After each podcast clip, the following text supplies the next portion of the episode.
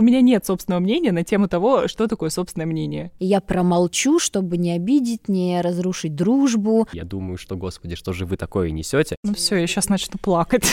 Сейчас вместе с тобой еще слушатели начинают плакать потихоньку. Я научилась это делать на кошках. То есть ты подумал, что ты глупый, а на самом деле вы поняли, что я сказал? А потом поворачиваешься и такой, Я не хочу, потому что я ее не люблю, а она мне не нравится. Понимаешь, он мультяшный. Он нормальный. Господи, там какие там бандиты? Ни о чем. А это любимый дедушка, да?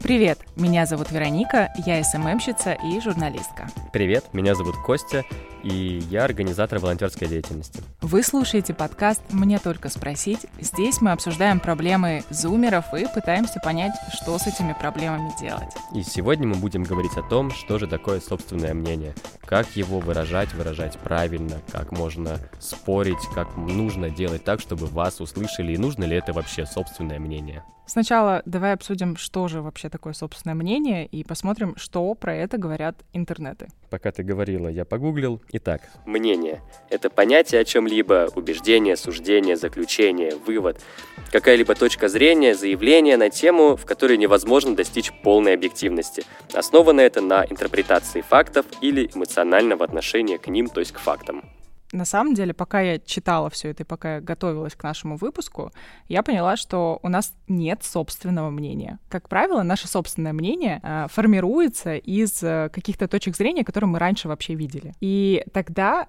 наша тема в целом спорная и нелогичная, потому что мы говорим, как отстаивать свое мнение, но при этом собственного мнения у нас не существует. Это твое мнение?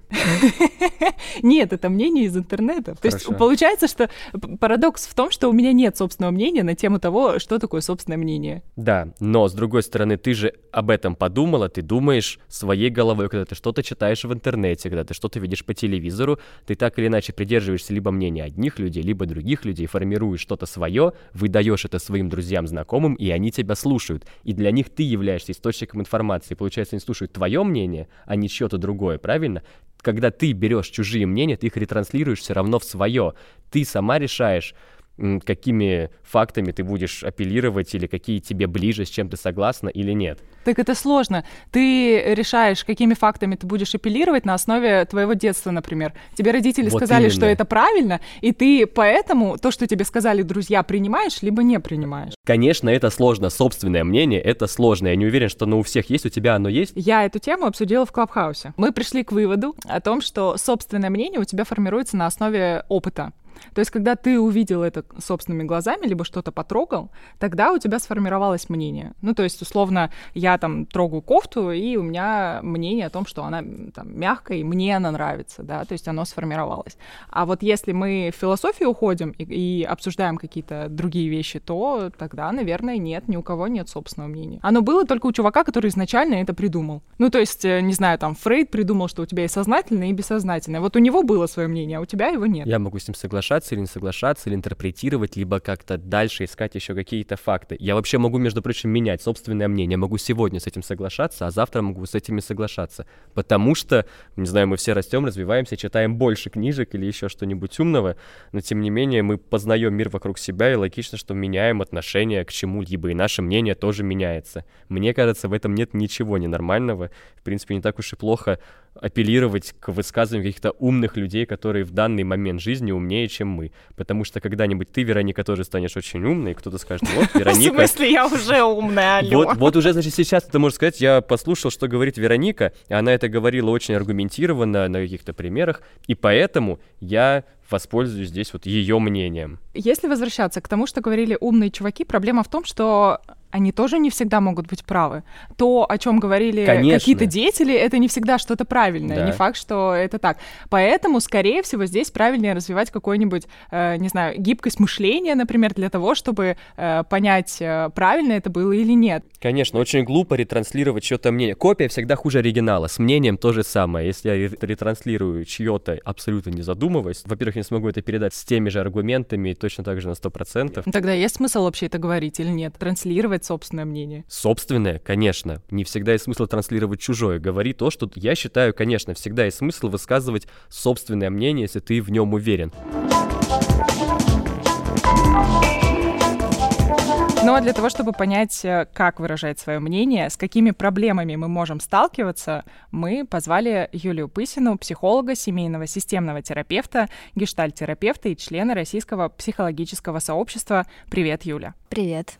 Вопрос, наверное, в том, э, что делать, если ты не можешь высказать свое мнение, если у тебя ступор, например? Ну, э, поскольку психология это наука такая, скорее доказательная, чем убедительная, и мнений очень много. А, но, безусловно, есть определенные блоки внутри нас, которые мешают высказывать свое мнение, да, как-то его делить. Причем неважно, это публично или это даже с близкими людьми. Основные причины в том, ну, глобальное, это, безусловно, страх. Да, мы боимся а, либо быть отвергнутыми, да, потому что наше мнение не примут. Принадлежать какой-то группе, быть понятым — это наша такая базовая потребность. Да, поэтому страх, что нас отвергнут, как-то не поймут, очень высокий, причем он стоит третьим в списке страхов после страха смерти. А, и следующее здесь же идет э, за этим страхом это стыд, да, что я скажу что-то глупое. Вообще все даже супер уверенные в себе люди и вроде бы как то думаешь знающие в своей профессии, а, ученые и так далее. Этот страх у них тоже есть.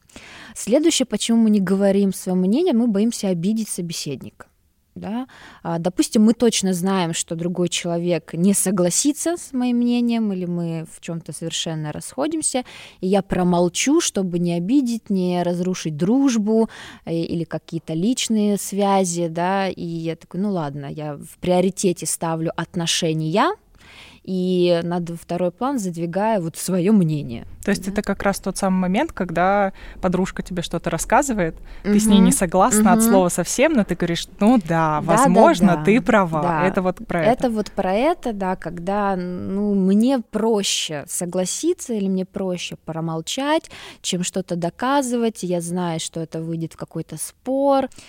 И, безусловно, еще одна история, почему мы не говорим и молчим о своих мнениях, это неуверенность в себе. Да? Причем начиная с того, что людям не нравится их голос, как они вообще говорят, высказываются, они думают, что э, у меня там слова паразиты, я выгляжу неграмотно и так далее, ну и так глобально, что в принципе я не уверен в себе, а кому мое мнение вообще важно, зачем мне его высказывать, да я лучше посижу э, где-то в тенечке э, и так далее. Понятно, на самом деле, мне кажется, что в большинстве, когда в большинстве случаев, когда мы не высказываем свое мнение, каждый из нас так или иначе может оправдать я здесь промолчал, ну я же его обижу, или меня поду... не знаю, посчитают, что я слишком глупый. Но в любом случае, мне кажется, у каждого есть желание что-то же с этим сделать, как это вообще победить в себе? Прекрасно есть фраза «не все на самом деле хотят быть счастливыми», и она, мне кажется, к нашему, а, к теме про свое мнение тоже относится. Нет, совершенно не все хотят его высказывать. И нормально, когда там человек сидит и а, как-то мимо него это все проходит, ему окей. А для тех, кто все-таки а, как-то хочет поделиться да, своим, своими умными мыслями, но не может это сделать, они у него действительно есть, такие какие-то аргументированные, это мешает ему как-то в жизни жизни, там, не знаю, в учебе, да, а очень часто мы сталкиваемся с тем, когда студент, да, или ученик знает материал, да, но никак это не проявляет, потому что как раз-таки боится там поднять руку, сказать, э, вступить в какую-то дискуссию, да, и постоянно где-то там вот Ну вот хорошо, а с этим-то что сделать? Действительно, я что-то знаю, я знаю абсолютно точно, что находясь в этой аудитории, угу. я самый прокачанный в этой теме. Слушая всех окружающих людей, я думаю, что, господи, что же вы такое несете, но при этом я молчу. Как На можно самом вот деле, если мы не будем обойти? углубляться в вот почему, откуда это пошло, да, э, в такую прям психологию, психологию конкретно про действия, да, это такая уже поведенческая история, когда я, если я хочу что-то изменить в своем поведении, мне нужно это начать делать. А, и если мы говорим про неуверенность в себе, вот про этот страх, да, который мне мешает высказывать свое мнение, то тогда мне нужно работать над уверенностью в себе. И как мы работаем над уверенностью в себе? Можно начать с того, что я буду репетировать а, это, допустим, дома перед зеркалом или записывая себя на телефон, вообще привыкая к своему голосу, а, или выступать там перед зеркалом дома, да, чтобы привыкать к своему телодвижению, к тому, как ты выглядишь вообще, как, когда ты отстаешь свое мнение, да, и свыкаться с этим образом. И следующее — это пробовать каждый раз. То есть прям пересиливать себя, а, там, если мы поговорим про учеников, то значит поднимать руку, а, либо начать с какой-то маленькой группы друзей, которым ты поделишься, что, ребят, вот у меня такая проблема. А, мне сложно говорить свое мнение, сейчас давайте там пару, на пару встреч, вот как-то вы меня поддержите, я буду там что-то высказываться, а вы мне говорите, давай, Димка, ты молодец, там, мы в тебя верим и все прочее, да, то есть какая-то поддержка, обратиться за помощью, за поддержкой, да, в своем этом начинании. То есть это не обязательно, на самом деле, идти к психологу какому-то умному. Здесь, Ну, я сразу могут... сказала, что если мы убираем угу. то, что мы не рассматриваем какие-то глубинные вещи, почему, откуда эта неуверенность пошла, а поскольку мы понимаем, что все идет из детства, да, и там что-то как-то, да, в какой-то момент нас там родители, ну, может быть, сейчас не, начну плакать. Не, не нужно, да, там не поддержали или там, да, не отстояли нашу позицию, мы такие, понятно, мы никому не нужны, мы т-т-т, и пошло вот это вот Сейчас вместе с тобой еще слушатели начинают плакать потихоньку. Вот давайте без этого пока, да, не плакать, хорошо. То именно поверхностные, вот с чего с действий, да. А, потому что иногда бывает, когда ты начинаешь сначала делать, да, то есть внешне меняешь свое поведение, а потом меняется и твое внутреннее состояние, и уходят внутренние причины, почему это так, даже особо глубоко не копая. Я очень часто люблю э, своим клиентам давать такие задания, когда они что-то хотят поменять в своем поведении, э, это использовать социальные сети и заявить об этом прилюдно, чтобы у тебя потом уже не было шанса как-то пойти назад, сторис записать, ребят, я вот работаю, становлюсь уверенной в себе, вот я сейчас прокачиваю свой этот навык, э, и я буду там каждый день выходить в прямой эфир, чего-то вам рассказывать, какие-то истории, поддержите меня, если если я вдруг пропущу какой-то день, вы мне там в личку пишите, а-та-та, придумывайте какие-то наказания, я буду их выполнять. Ну, мне кажется, эти штуки работают тогда, когда у тебя лояльная аудитория. То есть, когда у тебя в Инстаграмчике Если у тебя сидят... есть друзья, то если, они лояльны. Да, ну, если в Инстаграмчике ты говоришь это друзьям, а если ты говоришь это не друзьям, если, например, Хорошо, ты у тебя и... в Инстаграмчике есть близкие друзья, ты же можешь сторисы выкладывать в Инстаграмчике э, конкретно для близких друзей, чтобы не вся твоя аудитория, которая на тебя подписана, а мама, папа, папа, инстаграм твоей собаки, кошки и пару друзей, если у тебя они есть. Ну хорошо, допустим, э, я научилась это делать на кошках,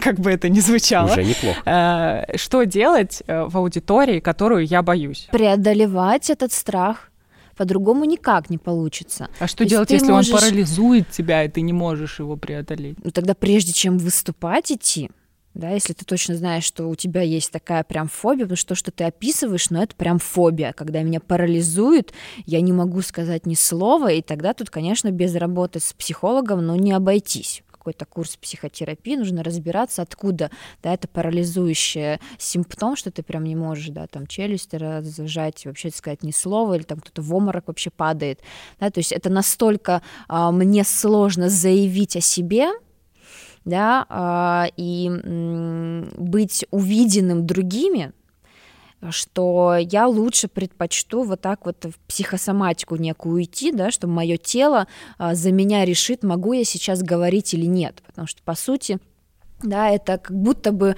мое тело да, меня предает в этот момент, да, а, и здесь, опять же, я не дам никаких э, таких инструкций и э, обобщающих ответа, почему это может быть, потому что здесь очень индивидуальная история. А если это, ну, вот просто волнение такое, да, а, то я рекомендую часто отвлекаться как раз-таки на тело, да, может быть, э, часто некоторые а, актеры используют такую лайфхак, они разуваются перед тем, как э, выходить на сцену, потому что понятно, что сколько бы ты это ни делал, ты каждый раз волнуешься, да, просто разная степень этого волнения. В психологии это называется заземлиться, да, прям почувствовать э, ступнями, вот где ты стоишь, текстуру, да, отвлечься вот на тело как раз таки, потому что наш мозг, да, будет крутить в голове эти мысли, себя накручивать еще больше. Вот, а я вот это, я выспался, не выспался, а я все забыл, хотя ты все помнишь, ты там учил этот текст там месяц-два готовился. И делать это вот можно вот таким образом, как-то почувствовать его, да, прям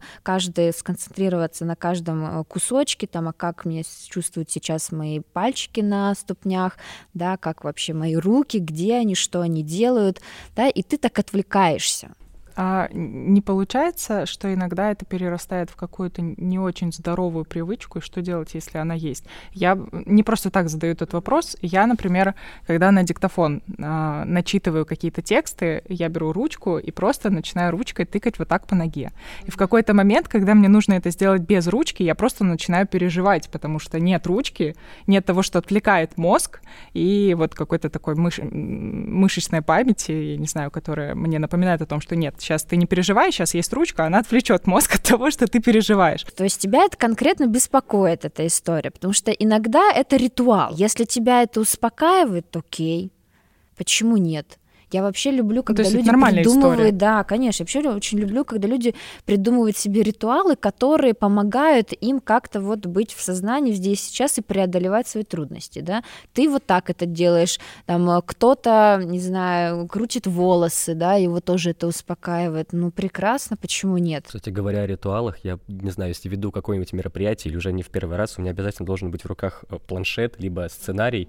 Я не буду его читать, потому что это мероприятие уже вел 10 раз до этого, там может быть даже не быть сценария, или он может быть от другого мероприятия, но я точно знаю, что я выйду, и первоначально какие-то первые вводные слова, первый, не знаю, диалог с залом, который я начну, он начнется с сценарием в руках. Дальше мне нужны будут свободные руки, я его выкину и не замечу даже, не прочитав ни строчки, но вот да, этот ритуал, что я выйду изначально с планшетом красиво в руках, это да, это будет всегда соблюдено, хотя не прочту ничего оттуда. Это и сейчас, кстати, да, наши слушатели тоже могут подумать, если у вас такого ритуала нет, а ваша работа связана с публичными выступлениями, придумайте Ну, я думаю, себе даже если, не, что-нибудь. ну, даже если не связано, Да. на самом деле, если у нас есть что-то, ш- как нам комфортнее Мгм, говорить, не знаю, может мгм. быть, это поза, либо как у Юр, Юра Дудь всегда в интервью, Да. да. держит телефон в руках, мы все это видели.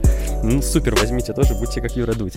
Окей, допустим, мы научились э, выступать, мы не переживаем. И вот мы что-то сказали, мы ждем реакции аудитории, нужно ли ее ждать, э, как правильно на нее реагировать. Допустим, эта аудитория, не знаю, просто молчит. Мы же не знаем, она с нами согласна или не согласна. И мы же переживаем еще в этот И момент. мне кажется, в этот момент как раз мы думаем, что мы сказали глупость, потому Да, что да, обычно, да. когда люди с нами просто не согласны, они вступают в дискуссию, начинают нам как-то апеллировать, что нет, ну ведь смотри по-другому. А когда ты говоришь глупость, на тебя посмотрели, покивали, дурачок. Но люди образованы и этого не произнесли. И тогда просто Юля уже говорила о том, что мы боимся, что нас зашеймят, будут считать глупыми, то вот здесь, мне кажется, как раз очень сильно срабатывает о том, что ты думаешь, что ты дурак. Что делать? Кроме ответа умнеть. Здесь еще, мне кажется, надо знать, э, предполагается ли вообще взаимодействие с аудиторией или нет. Они как-то должны отреагировать на то, что ты говоришь, или не должны. Да, то есть это что, диалог или монолог? Если все-таки должны, а аудитория молчит, то, безусловно, начинать с ней разговаривать. Да, и здесь, может быть, стоит отойти там, от своего э, заготовленного текста да, и включить какую-то импровизацию. Задать вопрос тогда. А, Ребята, вы молчите, вы поняли, что я сказал? Может быть, там объяснить, да, у вас есть какой-то вопрос, давайте там его обсудим, да, то есть начать взаимодействовать. И То есть вопрос ты подумал, это что лучший... ты глупый, а на самом деле вы поняли, что я сказал? Лучшая защита это ход. нападение. Что молчите? Не поняли меня, да? Но это действительно э, очень хороший способ как-то завести аудиторию, вот, э, то есть какой-то юмор добавить, да, чтобы как-то разрядить обстановку. Но это уже такой более высокий уровень, когда мы не будем про это говорить, когда человек просто боится сказать слово, и мы такие, да шути, чего ты, это сложнее. Хотя юмор очень часто тоже в этом помогает, особенно а, некая такая самоирония. То есть и сглупил, честность. пошути.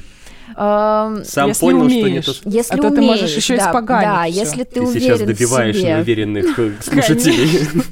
Но мы предполагаем, что человек уже поработал как-то над уверенностью в себе. И вообще, честно признаться, да, что с тобой сейчас происходит, это тоже хороший способ взаимодействия с аудиторией.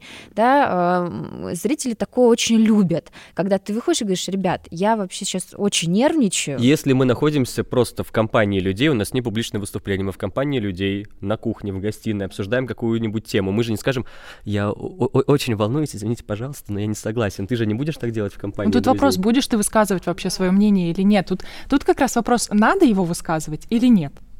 Может быть, тогда реально промолчать. стоит промолчать и все. Просто тогда, мне кажется, есть другая сторона. Если наоборот, есть человек, который всегда лезет, ему надо всегда сказать свое мнение, в любом случае влезть. Даже не важно, насколько это умно, не является ли это тоже проблемой, которую, может быть, тоже психологически стоит как-нибудь исправить. Если человеку это нужно, надо исправить. А окружающим, если, если это не нужно? В смысле, окружающим это нужно. Это проблема окружающих, что их раздражает этот человек его это не раздражает, у него нет проблем. То есть это не является, у него нет проблем, все хорошо. То есть на у самом деле нет есть проблем. мнение, высказывайте, даже если ты бесишь. Если это мнение раздражает тебя, это вопрос к тебе, почему это мнение тебя раздражает. Тут же не проблема, что меня бесит это мнение. Любое мнение имеет место быть. Разумеется, о нем нужно там разговаривать, дискутировать, еще что-то. Но в принципе есть люди, которым необходимо просто влезть, независимо. Не знаю, это как назойливый сосед в купе поезда, ему надо с тобой поговорить. Понятное дело, что это, конечно, твоя проблема в данный момент, тебе от него не скрыться. Или в аудитории человек, которому нужно очень сильно поумничать, переумничать преподавателя, с последней... Простите, пожалуйста, Платон, ты говорил не в этом году. Вот он вроде говорит что-то правильное, что-то по делу, но ведь объективно он бесит всех окружающих. Когда ты бесишь всех, немножечко это станет твоей проблемой, потому что окружающие тебе это припомнят. Про соседа в поезде и вообще про такого назойливого человека, это, конечно, про нарушение границ, да, то есть человек, как бы ты его мнение не спрашивал, может быть, а он такой решил тебе высказать. Вот, это, мне кажется, вообще отдельно еще одна тема, да, как вообще эти границы чувствовать, э, потому что иногда действительно есть люди, которые их нарушают, и они их нарушают потому что они не чувствуют не только границы других людей, но и свои собственные. То есть они свои границы позволяют другим людям точно так же нарушать да, потому что они вообще не знают, что это такое за субстанция. Просто что нам тогда делать в этой ситуации, если нас бесит человек, и мы очень культурные, и не можем ему сказать, ты нас бесишь, уйди, пожалуйста. А он нас не, давайте, он нас не просто бесит как человек, он нарушает наши, грани, наши и всех окружающих. И вообще никто не звал сюда, мы, никто не знает сейчас в этой компании, откуда он взялся и почему он нам что-то доказывает. Уйти Тогда здесь речь уже... в поезде. Тогда Куда? речь нам уже не про вежливость или приличие, а если действительно э, нарушает твоих границ, так и говоришь. Почему такие назойливые люди нарушают границы? Вот просто очень этого ждал. Они продолжают и продолжают, и мы им этого не говорим. Потому что у них нету в голове ничего, нет этого стопора. Нету ничего страшного, если мы сами этот стоп вежливо конечно, поставим, вежливо конечно. скажем человеку, прости, пожалуйста, но сейчас мы не очень хотели бы с тобой даже не общаться. извиняться, Кость, ты можешь в этой ситуации не извиняться, потому что тебе не за что извиняться. Здесь То есть мы говоришь, можем мы... просто четко обозначить свою позицию, и это да. будет ничего в этом зазорного, мы никому не нагрубили. Ничего. Если вдруг Если он обидится, то это, обидится, это не мы виноваты. Это его история, что он обиделся. Вообще всегда про обиды, а, это про нас, да, это мы выбираем, обижаться или не обижаться. Да, никто другой человек не может нас обидеть. Так есть же, есть же потрясающий лайфхак на эту тему. Ты звонишь э, кому-то и говоришь, у меня рядом очень назойливый чувак, так меня бесит, просто не могу. А потом поворачиваешься и такой, и он прямо сейчас на меня смотрит. Э, вредные Всё. советы от Вероники Волковой. Спасибо. Пассивная агрессия. Да. Не будьте такими, не надо. Не будьте такими. Очень важно, конечно, все, что говорила Юля, но, Вероника, скажу за себя, у меня нет проблем с тем, чтобы высказывать свое мнение. С другой стороны, что я не уверен, что все окружающие хотят слышать то, что я думаю. И я не всегда, может быть, это высказываю как-то очень аргументированно или правильно. Поэтому давай мы спросим об этом у человека, мнение которого мы все-таки хотим слышать, а не твое. К нам пришел Глеб Яковлев, политолог, педагог, тренер по дебатам. Привет, Глеб. Привет, привет всем. Я думаю, что дебаты, немногие из вас знают, что это игра, а на самом деле это это огромная целая игра, которая как раз учит нас высказывать свое мнение, абсолютно любое. И Глеб — это тот человек, который умеет профессионально говорить свое мнение, даже если он с ним не согласен. Мне вот так вот видится. Даже если никто не хочет его слушать, я вот Никто так не вот, хочет, наверное, никому не нужно его слушать, но при да, этом все он может. Блин, он опять пришел. Конечно, человек, который О. настолько владеет ораторским искусством, который может абсолютно любую позицию доказать, показать и заставить других в нее поверить и выиграть любой турнир по дебатам, даже если он это мнение не разделяет. Так, давайте разделим все по отдельности немножко. Мне, конечно, лестно ваши слова, особенно про то, что я вхожу и всем надоедаю. Прям описали всю мою жизнь, конечно. Вот, да, да. Мы его не звали, если что. Да, я сам пришел. Да, давайте все-таки отделять одно от другого. Если мы говорим про интеллектуальную игру, дебаты, то оно существует достаточно давно, особенно в западных странах, в Штатах, в Великобритании, во Франции. Все, кто играют на английском языке, так или иначе проявляют себя крайне активно. Это можно судить до пандемии по чемпионатам мира, например. Европейскую лигу по чемпионатам Европы можно судить. В, в Штатах вообще несколько лиг, в том числе школьных, э, в том числе студенческих. Есть, например, фильм, если кого-то совсем это заинтересует тема, называется он «Большие спорщики». Э, ну, самый известный, например, дебатер этого мира, в том числе и тренер по дебатам, чтобы вы понимали, это Барак Обама. Как оцениваются дебаты судьей? Оценивается, что вы сказали, то есть содержание вашей речи. Оценивается, как вы это сказали, то есть стиль и оценивается структура речи, то есть логическое ее выстраивание, то, как вы ее выстроили, исходя из логики. Три эти вещи. И две первые из них, как вы сказали и что вы сказали, равнозначны. Если вы говорите полную ерунду, но красиво, вы не выиграете. Если вы говорите супер умные вещи, содержательные, но абсолютно бездарно, вы тоже не выиграете. Если коротко, еще стоит игра, например, да, я тренер в основном всемирного школьного формата, так называемый ВШФ. Три человека играют на три человека, произносят четыре речи, и важно здесь что? Что они не обязательно, действительно правильно сказал Костя, они не обязательно доказывают свою позицию. Они, позиция им выпадает жребием, условно подброшенной монеткой. Но есть тема, давайте пойдем от простого. Эта тема, конечно, играется только для того, чтобы потренировать самых, условно говоря, начинающих дебатеров. Есть простая, я не знаю, тема. Давай сыграем. Я уже играл на первом курсе. На первом ну я-то не играла, значит, вы Вероника, меня уделаете, Вера, все нормально. Эта палата выступает за введение в школьной формы. Я думаю, надо это палата разъяснить, потому что люди, которые не знают про дебаты, эта палата сейчас звучит дико. Совершенно верно, конечно же. Эта палата — это просто дань уважения самим дебатам, потому что так или иначе все форматы, э, позаимствованные э, в Брита... из британского парламента, где идут прения правительства, э, условно говоря, и оппозиции. Это у нас и в дебатах сейчас называется правительство и оппозиции или утверждение и отрицание, да.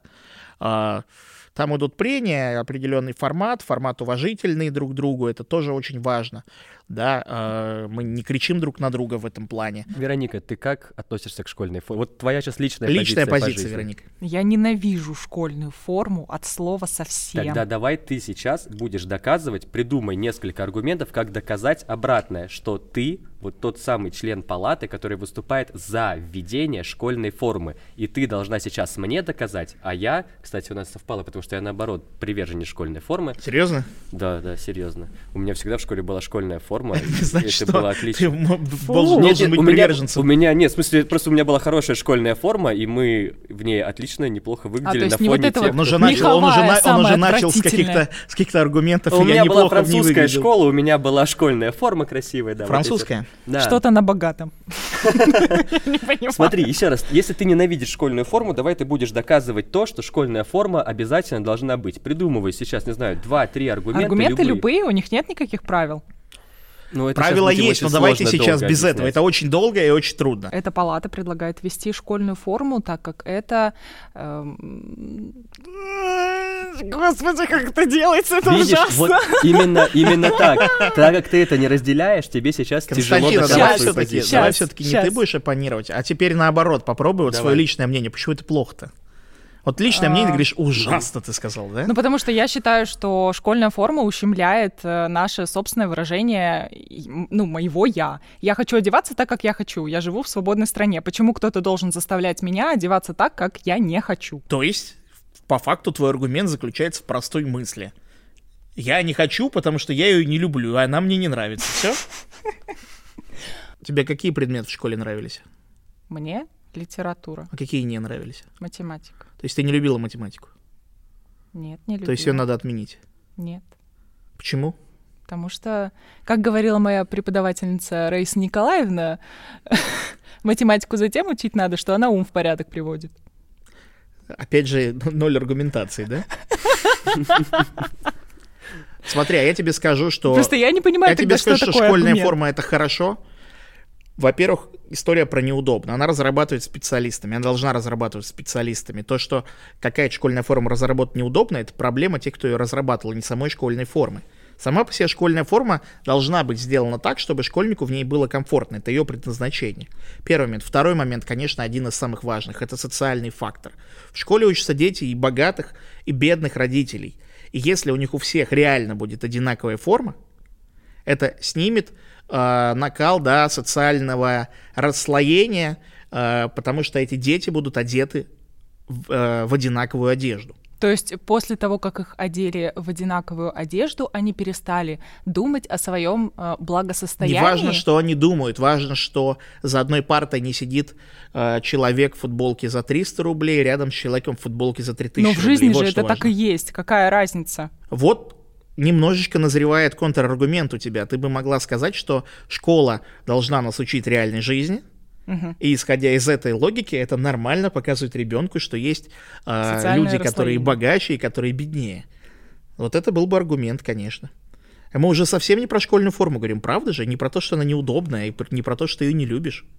Ты чувствуешь, как Глеб сейчас играется с тобой? Я чувствую, как он... И это элементарная тема. Я чувствую его давление, это ужасно. Вот, то есть человек, который умеет аргументированно высказывать свое мнение, давит. Да нет, на самом деле я пошел от простого, сейчас дебатеры услышат меня и будут смеяться, если честно.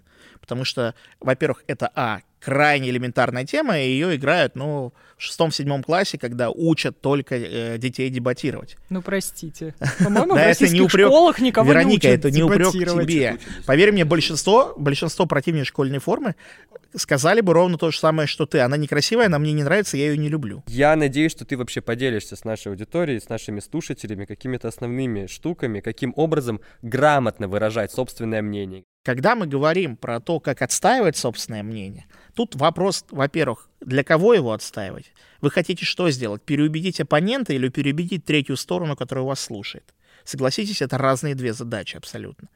Убедить третью сторону, это значит показать, что оппонент не прав, вы правы. Этому я научить могу. Убедить оппонента крайне трудно, особенно если его мнение устойчиво. Особенно за один раз это очень сложно сделать. Если вы спорите, я не знаю, с мамой и папой, если вы спорите с друзьями, именно спорите.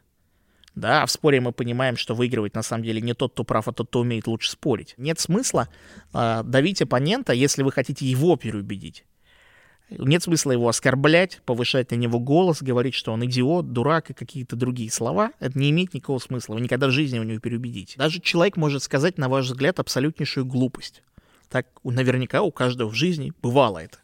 Что человек, который находится рядом с вами, говорит глупость. На ваш взгляд, глупость. Как бы не хотелось, да, покричать или сделать что-то иное, это не имеет смысла. Даже если на вас кричат. Когда на вас начинают кричать во время спора, психологически, хочет того человек или не хочет, он ждет что? Что вы закричите на него в ответ.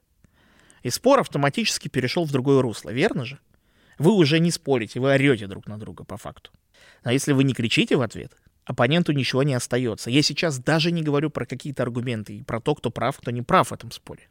Я говорю про то, что если оппонент на вас кричит, если он вышел из себя, а вы нет, он уже проиграл этот спор, если коротко. Окей, но если нам все-таки нужно аргументировать нашу точку зрения, как это сделать?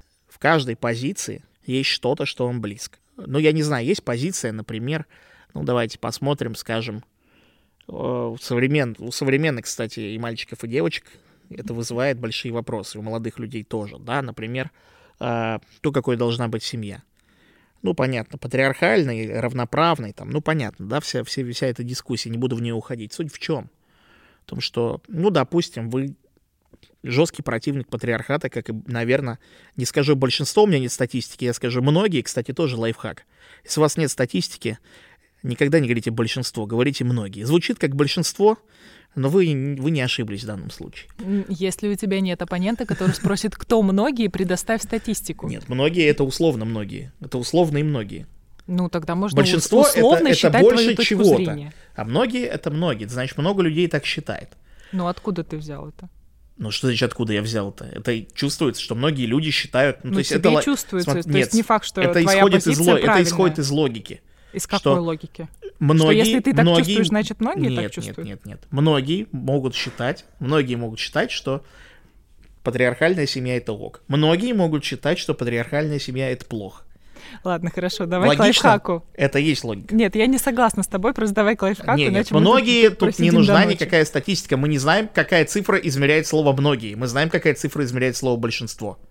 50 плюс 1% это большинство. Многие нет никакой цифры, поэтому извини, ну, Вероника, какая цифра измеряет многих, я не знаю. У меня нету ответа на этот вопрос, у тебя, наверное, тоже. Вот, смотрите, допустим, вам, вы, допустим, да, э, против патриархальной семьи, а вам нужно ее защищать. Вы всегда можете найти лазейку какую. Если они оба согласны на это, и их это обоих устраивает, а мы как бы вроде, как нормальный человек, выступаем за мнение человека, за его позицию, если она ему нравится, если ему так нравится существовать, почему бы так не делать?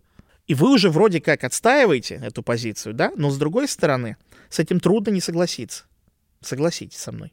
Есть а, три вещи, которые позволяют отстоять любую позицию. Это примеры, это а, логика, и третья, и третья вещь, конечно, это все, что касается убедительности. Ну, я не буду говорить статистика, естественно, это...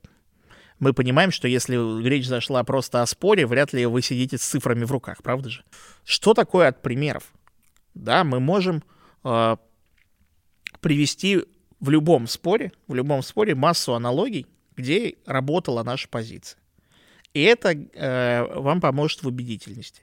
Если вы покажете, что это не просто ваша позиция, а вот так где-то происходило, и где-то произошло, и где-то было то же самое, по аналогии, например, да, особенно если мы спорим, ну, я не знаю, об экономике, о политике, о чем-то таком сложном. Так а если мы о чем-то житейском э, спорим? Например, Ну, не знаю. Вот то, что ты сейчас говоришь, у- меня в голове пример из разряда вот так вот тетка Нина вот так жила, и мы так будем Это жить. личный Это пример. же сработало. это личный А- а пример. о каких личный примерах пример ты говоришь? никогда, личный пример, пример конкретный одного человека и личный свой. Ну, То есть личный опыт дескать, не дескать, работает а мы, ваше образование плохое, наше было хорошее, потому что мы вот Гагарина в космос запустили. Какие примеры тогда можно использовать? Если личный пример, потому что моя тетка Нина так делала, и поэтому я так буду делать. Если этот пример не работает в споре, какой пример может быть использован? Обобщенный, безусловно, который так или иначе, э, ну, вопрос спора еще раз все-таки.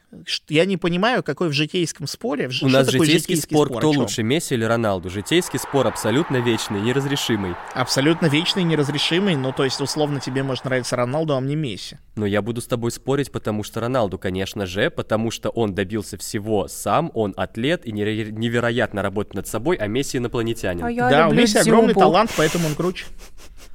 Я Вот тебе и скажу, какие? допустим. Хотя, Допустим. Я, хотя я не люблю, честно говоря, это не, не мои герои, ни тот, ни Но другой. предположим, вот мы можем Ты спорить... можешь мне говорить, что он добился всего Марвел сам, или что он- DC, вполне себе житейский спор. Да, Вот я люблю ну, большая Марвел. сила порождает большую ответственность. Я тоже поэтому люблю Марвел. Тяжело спорить, но тем не менее, вот какие примеры мы можем в таком Ты не приводишь примеры, ты, ты просто Тут нет примеров, это от- житейский спор. Вы поймите, тут не, не бывает э, палочки-выручалочки в житейском споре. Палочка-выручалочка бывает в споре в каком-то серьезном. Мы все-таки, даже наши житейские споры, понимаете, они ведутся часто о серьезных вещах. Ну, случилось какое-то событие, я не знаю. Биткоины, понимаете? Какой тогда пример здесь может быть? Вот мы, я, я, я считаю, что это нечто новое, глобальное, их необходимо прямо сейчас покупать. Ну, а я могу тебе сказать, что, а, это новая как бы штука, которая появилась только что, она не изучена. Таких новых штук появилось много, в том числе это были пирамиды. Мы не знаем, чем То подкреплены есть ты эти как, как деньги. пример используешь Да. старые какие-то да, да, вещи, я которые использую то, что уже Мгм. случилось. По аналогии, естественно, я использую то, что уже случилось. были. Если с примерами понятно, как Но- нам быть, мы должны Но просто если ты будешь в этот знания. момент неубедителен, это третья вещь, которую я сказал. Ну, Давай к ней вернемся. Сейчас перейдем к логике. Предположим, мы очень умные, у нас есть примеры. Логика это что? Логика — это когда то, что ты рассказал, реально понятно и реально, что называется, в дебатах работает. Мы можем с тобой спорить, Месси и- или Роналду. Но я могу тебе говорить, что Месси лучше, потому что, я не знаю, он красивей. Или потому Я что, понял. И или ты- потому и ты что на он, лучшую логику нашего спора или, или здесь. потому что, или потому что он всю жизнь проиграл в одной команде. И это типа круто. Мгм. А ты мне скажешь, а Роналду, в отличие от Месси, не просто обладает талантом, а он обладает талантом, а еще работает все время над собой, а еще у него выше рекорда, условно, больше золотых мечей, я не знаю, да? Понимаешь, это меня может убедить в чем-то, потому что ты логически есть мне так, что он просто- лучше, что он лучше, исходя из каких-то объективных показателей в том числе. И тут мы переходим к К третьему, убедительности, собственно, к конечно, убедительности. к убедительности. И тут важно то, ровно о чем я говорил до. То есть, когда мы спорим с тобой про Месси и Роналду, раз мы взяли этот пример, да? Мне больше нравилось Marvel или DC, ну ладно. Ну, окей, Marvel или DC. Допустим, я просто, мы оба за Marvel, тут сложно. Но, допустим, я буду за DC, допустим, да, я буду за Бэтмена, да. Я тебе скажу, вот Нью-Йорк твоего, условно, а, Спайдермена. Но он, понимаешь, он мультяшный. Он нормальный. Господи, там какие там бандиты? Ни о чем. Даже все эти злодеи, но они скучны. А вот Готэм, это реальная тяжелая история. Тяжелого детства, пускай и богатого мальчика. Реально сложная штука, э, которая может чем-то зацепить. Мультяшный Нью-Йорк меня не цепляет.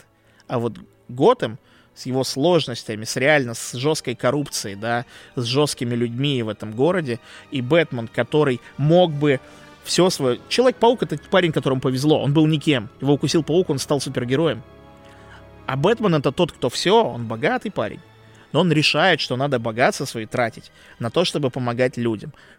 Вероника? А я люблю мультики. Э, Hello Kitty, пойдем. Hello Kitty. Ну, понимаешь, Хорошо, да? То есть, я понял, конечно. Хотя я лично Любишь тоже... люблю Спайдера-Мэна. Хорошо, примеры мы поняли, готовиться, выстраивать свою речь логично, и можно, мы можем прокачивать свою логику, мы можем прокачивать свои примеры, и, естественно, мы можем прокачивать свое умение убеждать других людей. В этом нам что может помочь? Хочу быть убедительным, посоветуй мне. хочу быть убедительным, посоветуйте. Но это, знаете, это как со страхом публичного выступления. Страх публичного выступления по факту убивается только одним — публичным выступлением. Быть убедительным на самом деле, к сожалению, ну нельзя научить. Хотя есть, не знаю, фильм «Король говорит», да, там парня учили быть убедительным, вообще хоть как-то не, не бояться толпы. Это немножко другая история. Ну так для этого ты должен верить в то, что ты говоришь, Ты должен быть без- самоуверенным. Вот это да. то, что я сейчас хотел сказать. Нужно поверить в то, что ты говоришь. Я вот сейчас попытался поверить в то, что Готэм Бэтмена страшнее и серьезнее, чем Нью-Йорк с Человек-паука. То, что я говорил, я говорил о Готэме правду. Да, я говорил о Готэме правду. Абсолютную. Просто я не считаю, что тем самым он круче Нью-Йорка Человека-паука. Но ты нашел что-то, с чем ты согласен, тот пример, который Да, ты я приводил нашел что-то, да, что действительно показывает мне Бэтмена чем-то серьезнее. В общем, как высказать собственное мнение так, чтобы нас услышали? Мы ни с кем не спорим, но нам хочется высказаться и высказаться не в пустоту. По-моему, Жан-Жак Руссо сказал, он сказал, моя цель — говорить правду, а не заставлять вас в нее верить. Если вы всегда будете держать эту мысль в голове, поверьте мне, работает эта история. Бывают моменты в жизни, когда, на вот я сейчас, да, отойду от этого, когда на самом деле этого делать, может быть, и не стоит. Ну, я не знаю, идете вы, реальная ситуация из моей жизни, я так ее абстрагирую, идете вы знакомиться с родителями, не знаю, своей девушки или молодого человека, и вы кардинально, условно, не согласны с мнением на какой-то вопрос этих самых родителей. Стоит ли высказать свое мнение на, на счет, э, на этот счет или нет? Но если нам девушка не нравится, то можно. Нет, ну если нравится. Если То вы зачем пришли знакомиться идешь с родителями... Это простой способ закончить отношения. Ну ты же не хочешь быть плохим человеком, сказать, «Я- тебя бросаю, вот это все нет, как бы извини, пожалуйста. Лайфхаки от Константина Пискуна. Плохие лайфхаки, да. Да нет, ну правда. Согласитесь, вот ситуация, в которой, наверное, можно, наверное, попытаться его отставить, но это надо делать вообще максимально мягко. Ну, мне кажется, все-таки не так. Там, ну, что-то. Потому что бывает ситуация, когда этого прям не стоит делать. Возможно, я так научился, да, там, и стал в итоге э, там, дебатером и все такое прочее, благодаря, наверное, там, в том числе своему деду. У меня были с ним диаметрально противоположные позиции, скажем, на политические вопросы, экономические, общественные и многие другие интересные вопросы. Мы с ним рубились постоянно. Я сейчас думаю, зачем я это делал? Сложно убедить 70-летнего, переубедить 70-летнего человека, правда же? А это любимый дедушка, да? Может, не стоит? Может, Вот не если не стоит? любимый, Он как будто то спросил, а это ладно. любимый дедушка? Нет, да? нет, нет, нет. Ну, то есть, может, не стоит в таких ситуациях или в каких-то подобных. Есть известный тренинг в дебатах, он помогает на самом деле решить любой жизненный вопрос. Он называется Why, Why, Why. Почему, почему, почему. Если вы можете хотя бы с трех позиций доказать какую-либо точку зрения, с трех позиций, ответив на вопрос, почему это так, или почему это так работает, тогда, наверное, она сильна. Если вы не можете этого сделать, либо ищите еще, почему это работает, либо забудьте об этом. Эта позиция, скорее всего, неправильная.